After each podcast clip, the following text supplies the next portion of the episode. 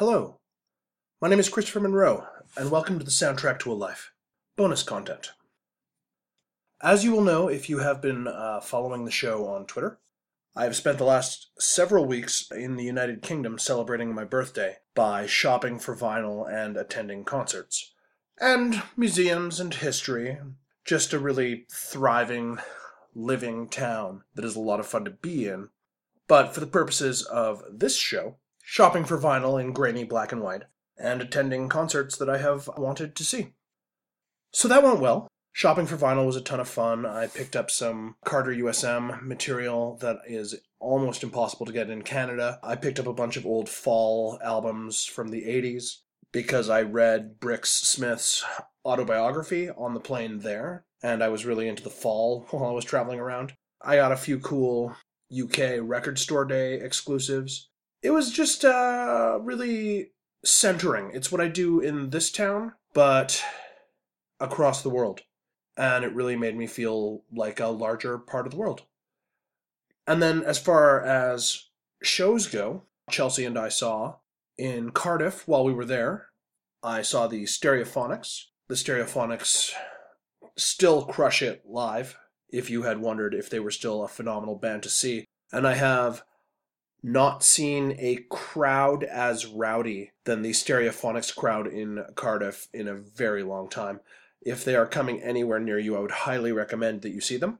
Their opening act was Ten Tonnes, who I had not been familiar with, but who was also a lot of fun to see. Although I imagine he's not going to be coming to your town anytime soon. He has not broken through in a larger, more commercial way yet, though he should. He was very good. The next day, we saw Belle and Sebastian play, still in Cardiff. That was a really bucket list show for me. I have loved those guys since high school, and I had been wanting to see them basically since high school, and I was so thrilled to get down there. At one point, I was up on the stage dancing to the boy with the Arab strap, which I did not think would ever happen if I had been asked. And it was just a phenomenal experience that I'm so pleased that I got the opportunity to do. And then the day after that, we took the train from Cardiff back into London, unpacked, moved into our hotel, and then saw Morrissey play at Alexandra Palace. Now, Morrissey doesn't play in Canada, so that was a show that I have wanted to see since I was 10 and kind of low key assumed that I never would be able to. He's kind of the reason that I spent my birthday in the UK this year because otherwise I would never get to see one of my heroes perform. And it was so connecting. I cried a couple of times over the course of the show. He played a couple of my favorite songs. He played all of his new record, which sounds great live. It was just a really beautiful experience to stand among the people who share my love of something partaking in that thing. And then after the Morrissey show, Chelsea and I standing outside of Alexandra Palace in the rain, sharing a cigarette. She asked if there was anything that could make this night better, and I said, uh, no, nothing could. And then when I turned around, she was holding two rings. So I'm getting married. I got proposed to outside of a Morrissey show in the rain, sharing a cigarette. So I'm getting married to somebody who really gets me. I feel good about it. And then there were um, two weeks of uh, two weeks of trip after that. We spent a little bit more time in London. We saw Scott Bradlee's postmodern jukebox, which one of my friends commented he didn't know that that was a real band that you could pay money to see. But they are, and they're a fucking great band to see. And they were a ton of fun. People were losing it. Then I saw, because by that point Chelsea was pretty burned out on concerts and needed a day off, Open Mike Eagle, who is technically not a band, he's a rapper, and technically not UK based, but a friend of mine tipped me to him in January, and he was playing in London while I was in London. And I figured, what the hell? And I went to the show, and fantastic show. Uh, it was at a venue called the Jazz Cafe, and it was just a really small, intimate venue. And he is an interesting performer who has a real command of language in a really playful, fun way that I've gotten really into. Um, you should listen to Open Mike Eagle. If Open Mike Eagle comes to your town, you should go to that.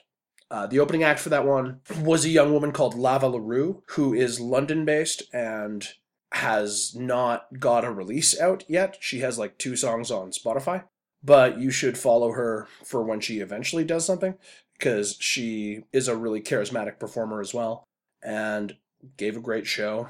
And I look forward to hearing more from her as time goes by. And at that point, we went to Newcastle because if you want to see a punk show, you should see it in northern England.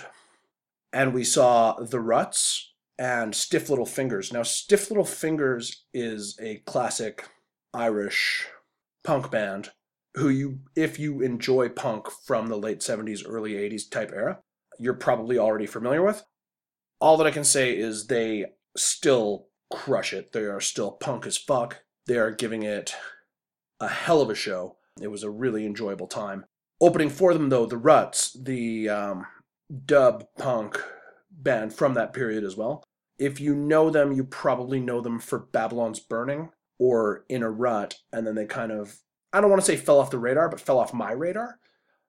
Turns out they shouldn't have. They are a ton of fun live. I I listened. I have since listened to their uh, most recent album. It is very worthwhile if you want to hear an old punk band. Either Stiff Little Fingers or The Ruts would do you very well. And then at the stroke of midnight, uh, that night after watching that show, I turned 40, which I'm doing my best to have a good attitude about. And then the day after that, uh, for my last show while I was in the UK, Sleeper, who is a Britpop band who I was like weirdly obsessed with in high school, reformed after 19 years to tour the UK, and they were playing in Newcastle. Tickets sold out very quickly, and the online scalper sources that I use to pay too much money and I probably shouldn't. Didn't have tickets either, and there just were no tickets to be had. But it was my birthday and I really wanted to see the show, so I just went and I stood in front of the building in the snow, hoping for the best. And I gave it an hour and I couldn't find any tickets. And then went across the street and I got a pint of Guinness in a pub. Chelsea by this point was not joining me. She had hurt her ankle wandering around Newcastle. Newcastle's a beautiful city, but it's all hills, and she had twisted herself.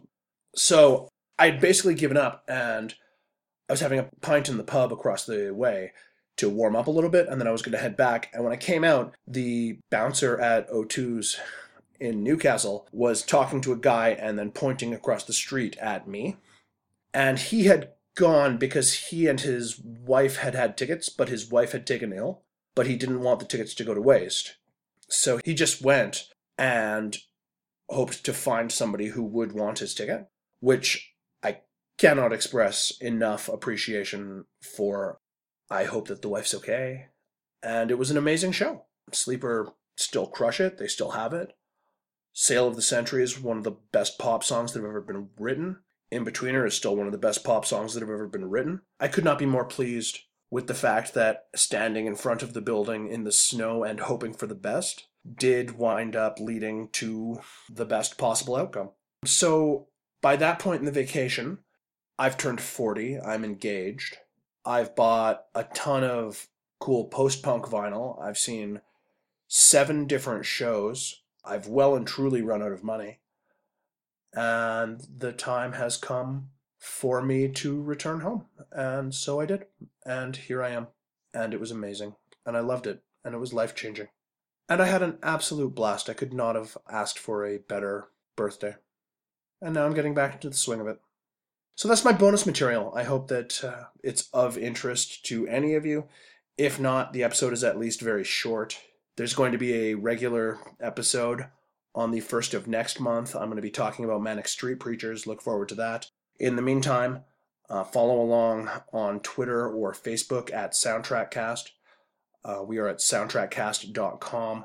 Like us, share us, review us. Reviews, again, very useful in terms of getting the word out. And I will see you in a couple of days to talk about another record.